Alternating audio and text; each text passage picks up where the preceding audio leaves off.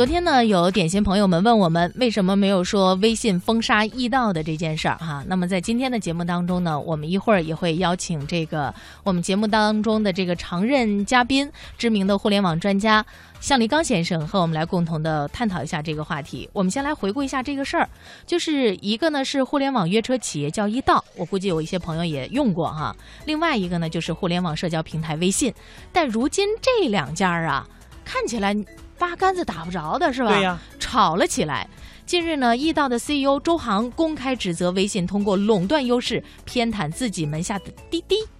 因为此前他在朋友圈上传了一个几大约车平台的比价小软件，结果就被微信给屏蔽了。这就看得出来，实际上他们背地里是有竞争关系的。嗯，那么一到还专门就此召开了发布会，希望通过舆论为自己讨一个说法。根据一到市场高级总监胡旭雷介绍，一到 CEO 周航是前天抛出了一个专车比价的软件。按他的说法呢，只是想帮用户选择性价比更高一点的出行工具。不过没想到啊，这个小小的应用被周航上传到了微信朋友圈之后，不少用户都发现他被微信朋友圈给屏蔽了。他说：“我们易到的小朋友也是第一时间在微信平台上进行了申诉，但是到现在为止都没有得到回复。为此呢，周航发表了给腾讯掌门人马化腾的公开信，称想不明白微信为什么要屏蔽这个应用，因为这个应用在朋友圈的分享本该是一件有利于消费者的事情。周航在信中表示，易到的技术人员在自查的时候发现，并不是单独的专车比价这个功能被微信屏蔽了，而是近期从易到到 App 分享。”到朋友圈的任何内容都被屏蔽了。不仅如此，优本、神州等 App 的朋友圈分享也被屏蔽了。但只有滴滴是一个例外。他在公开信当中就表示，更关键在于这次却没有屏蔽滴滴，让滴滴正用着与优步同样的方式在微信里畅行无阻。对此呢，周航自然联想到滴滴是微信的自家人，这都是属于企鹅家族的。嗯，那本来是一道吐槽的微信啊，不过这件事呢，立刻引起了多位互联网大佬的关注和回应。首先，在一道 CEO 周航发出致马化腾的公开信之后，马化腾很快就在朋友圈里做出了回应，说啊。这件事儿其中是存在一定的误解的。一道之所以被封，是因为浮层涉及诱导分享，触发了朋友圈保护机制，去掉这些内容即可。啊，作为一个不太懂行的人啊，我觉得他说的这些啊，完全看不懂。另外呢，他还强调说，腾讯对于其他主体的违规行为也会一视同仁。不过呢，不过马化腾的回复。呃，没有得到易道的认可，具体是怎么说的呢？易道再度发声称，呃，涉及诱导分享导致被屏蔽，完全只是万能的借口，因为这项规定缺乏具体的标准，完全不透明、不公正，因人而异。而作为易道大股东的乐视掌门人贾跃亭也发消息称，微信是伟大平台，但如果一味追求垄断，无视用户价值，丢掉开放、共享、自由、平等的互联网精神之后，未来将会怎样呢？与此同时，乐视的竞争对手小米公司董事长雷军。则为马化腾点了赞。他称：“这是我最钦佩马化腾的地方，这样的企业家还能够如此快速地关注业务细节。”而这也而这也正是几位互联网明星的加盟呢，使得这场口水战呀更受关注，甚至已经超过了易到这款应用本身。那么接下来的时间呢，我们也来连线互联网专家向立刚先生，和我们一起来探讨一下这个话题。向先生您好。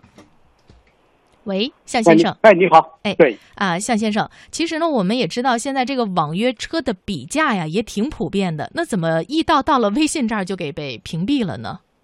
啊，这确实是一个很大的问题哈。就是我们从理论上面来说，从网约车的比价，这是大家啊经常可以做的一个事情，而且在很多地方都有。那么在微信这样的一个平台中间，它去行使了它的一个嗯。我们不知道他是以什么标准为标准的权利，就把它给屏蔽了。那么在这个过程中间，事实上面他是呃通过资本或者是通过自己的一个平台的控制力量占住了主导权，嗯，他行使了这样的一个权利。啊这个权利是什么原因怎么造成的，其实我们大家都不太明白。呃，刚才呢，我们也在节目当中给大家做了一个介绍。马化腾呢说，这个叫浮层涉及 诱导分享，这个词汇也相当的专业。大致的意思是不是就是说，呃，会引发这个消费者更趋向于使用某一款应用，所以才会被朋朋友圈给屏蔽掉呢？啊，这其实这里面是一个很复杂的问题哈。啊，对于这样的一个，其实今天的微信已经是一个公共公共的服务了，它有几亿的用户。对这样一个公共的服务，在这个过程中间，就是怎么定义？比如说啊，某一个服务、某一个软件或者某一个那个产品和它进行连接的过程中间，呃，怎么进行管理？事实上面这件事情是很复杂。啊，目前为止，所有的这些啊管理的原准则、管理的原则、呃管理的想法，都是由这个平台自己来做的，而不是有一个公共的体系能够参与、能够监督。所以就造成了什什么情况？就是说，呃，在很多的事情的决策权上面来说，他要怎么去做，他就可以怎么去做。嗯，那么别人很难反应。明白了，也就是说，这个裁判员说怎么着就怎么着，同时他还是那个，呃，参与在这其中，没有一个第三方的这样的一个机构呢。他很难说是裁判员，他事实上他就是一个服务的提供者，他就是选手。对，然后呢，他还在这儿说我想怎么玩就怎么玩哈。那不管这个企鹅家族有什么样的理由哈，但是站在消费者以及易道的角度来说呢，感觉自己都是冤枉的。那您看来易道他冤枉吗？啊，其实我是觉得是这样，就是说，如果是比价这个角度来说，我觉得他是有点冤枉的，因为道理很简单，对于一个消费者来说，我希望能够找到最便宜的月车，那么对于整个的这个。呃，运作体系来说，为消费者提供这样的一个服务，啊，这也应该说是正常的，应该是没有问题的。事实上，我们说购买产品的时候，我们可以看到很多比价网站的存在，它本身也是有意义的。那么从另一个角度来说，如果它能够为消费者提供的信息是准确的，是不是虚假的，是没有造成问题的，难道他对消费者提供这样的一个信息有一个指向和引导是没有价值的吗？我个人认为。这还是有意义的，所以我从这个角度来说，给消费者提供一个有意义的服务，然后这个服务被封掉了。我觉得这个没有太多的道理。对，实际上呢，我们在用一些在线旅游的网站的时候，因为现在网站的功能也比较多，它有一些那个接送机的这样的一些功能，你就可以看到不同的租约车平台，嗯，它会的这个价格是怎么样的，都会给你罗列的非常的清楚哈。呃，所以呢，在这里在微信里边就会被屏蔽掉，也确实是感到一道呢挺冤枉的。然后我们也看到了这件事情在持续发酵之后，就是互联网大佬的口水战啊，彼此之间就。就有的点赞的，有的批评的。其实说白了，我们刚才介绍了一下，也是为自家的这个利益啊在吆喝。那我们是不是能够看清楚这件事的真相到底是什么呢？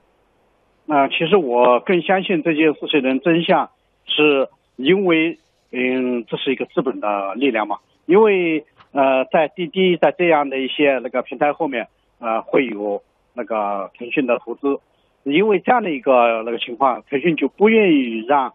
那那个遇到这样的平台能够在这个过程中间得到更多的好处，呃，所以他要把它分掉，这个道理是很清楚。嗯，我我们现在看到，就是有一些这种创新型的企业一出来之后，如果它这个应用啊看起来还非常的有市场、有未来，呃，基本上都会依附于像 BAT 三家当中的某一家啊，都会，你像这个滴滴可能是为这个腾讯啊，腾讯啊，可能还有其他的一些应用会依附于阿里，可能还有的就会依附于百度哈。那么在这种情况下，我们看起来中国的互联网企业这种垄断的发展，会不会对于创新和创业产生很大的一个影响？啊，毫无疑问，现在这种垄断是在扼杀创新了。因为，呃，如果这些小的创新它不依附这些大家，它的传播、它的发展、它的各个方面，它都会呃受到影响。这件事情是对整个的呃互联网产业的发展是非常不利的。那么，互联网产业需要的就是有不断的新的力量、不断新的东西来出现，然后有更多的发展机会。如果所有的东西都垄断在这三家的手里，那么。嗯，有新的产业的发展，这种事情就非常难。所以从这个意义上面来说，我们需要呃打破垄断。这种打破垄断就是呃一方面来说，呃可能会需需要有更多的那个平台出现。那第二个情况就是呃需要政府在监管、在要求这方面要做更多的工作。嗯呃，事实上面，比如说我们也是有反垄断法的，也是有呃相关的这些法律法规的，他们也应该来适当的时候再起作用。嗯，好，今天呢非常感谢向立刚先生就这个话题给我们所做的分析，谢谢您，谢谢，好，谢谢大家，再见，再见。